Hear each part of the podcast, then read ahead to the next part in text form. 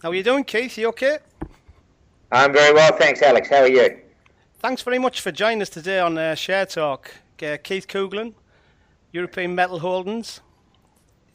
I've just seen your RNS pop up today. Well, in, in fact, at the last hour, and you've raised $3 million from your largest shareholder. That's right, we have, yes. So the question I've got to ask you is it's rare earth minerals, REM. Why have you just gone with one company? Why haven't you gone to the markets?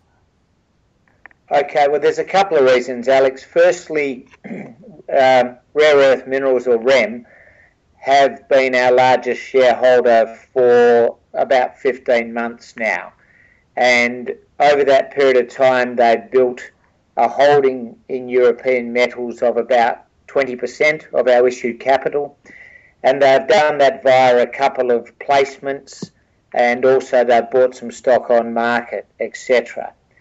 Uh, and in, at the end of June, we had a large number of listed options uh, that expired and those options were well in the money. So when they expired, uh, uh, the vast majority of the options were exercised into fully paid CDIs, and that exercise effectively diluted REM's percentage ownership of the company. So they went from about 20% of the company down to about 15 and a bit via that option exercise. It's not that they sold any shares or anything like that. And amongst other things, this placement effectively allows them to move back into that position of about 20% of the company, the position uh, that they were already in prior to that option exercise. Secondly, REM are long-term holders of European metals. They they believe in the project, they believe in the lithium market, they're long-term investors in the lithium market and therefore, from our point of view, they're good long term shareholders. They're the sort of people who we want as shareholders, who we want to see on our register. They're not buying these shares with a view to turning them out, you know, at a 10% uh, for a 10% trade, you know, in the next month or so. Yeah. Well, the next question shareholders will be asking, obviously, do you have enough money? Uh, yeah, and that's a fair that's a fair question. So the short answer is yes. Uh, the $3 million that we've raised, so let me just clarify that the $3 million, this is Australian dollars, is made up of $2.6 million from the placement to REM, and they also have some listed options, sorry, some unlisted options that they uh, they got via an, a placement last year. They're going to exercise those options as well to take the overall capital raising to 3 million Australian dollars. We've currently got about 2 million Australian dollars in the bank, so about 5 million Aussie is more than sufficient to see us through the current preliminary feasibility study and to leave us in a strong financial position at the end of that PFS. And then at some stage next year, after the completion of that PFS, we'll need to go and raise further funds to take the company through to the next stage. But we strongly believe we will be well re rated by that point in time. So, sorry to interrupt you there, Keith. So, you're saying about re rated at that point in time. You obviously, this company's come a long way since we first started talking to you back in the, the 5, 6p days.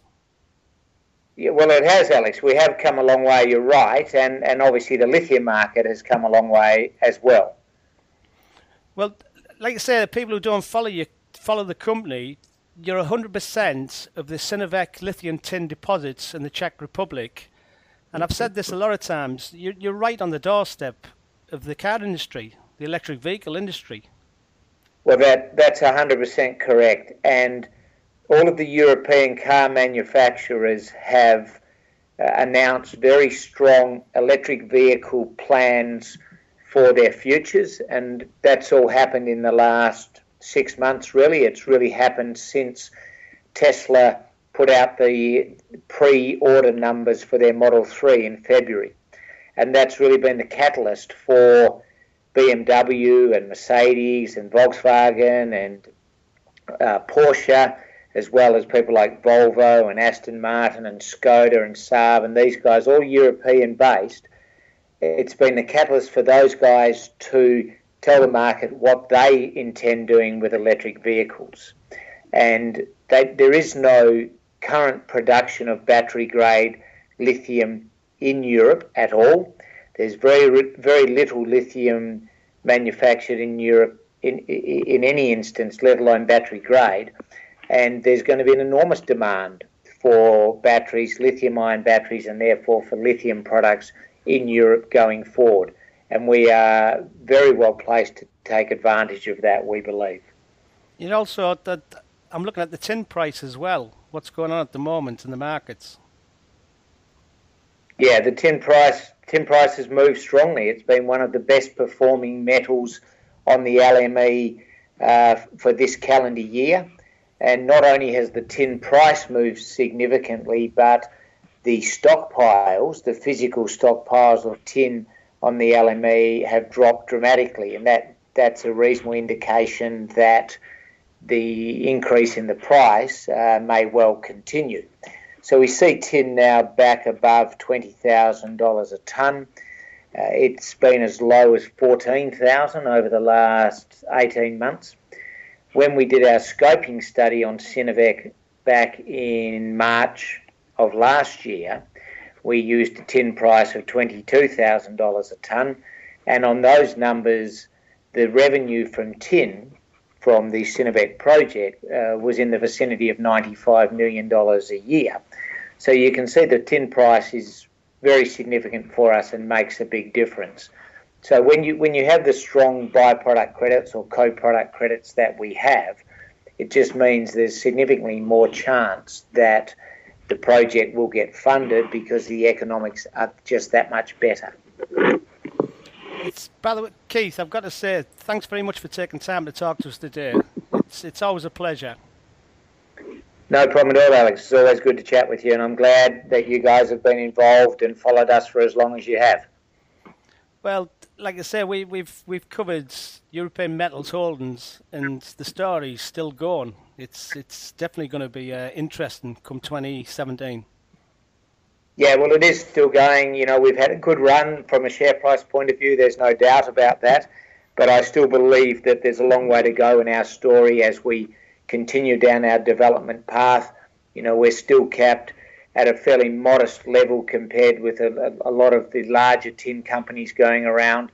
And, you know, when you add that to the unique nature of our deposit, both from the point of view of the, the size of it, the point of view of the byproduct, co-product credits, and the point of view of the location of the product, I think, of the project, I think we're in very good shape going forward.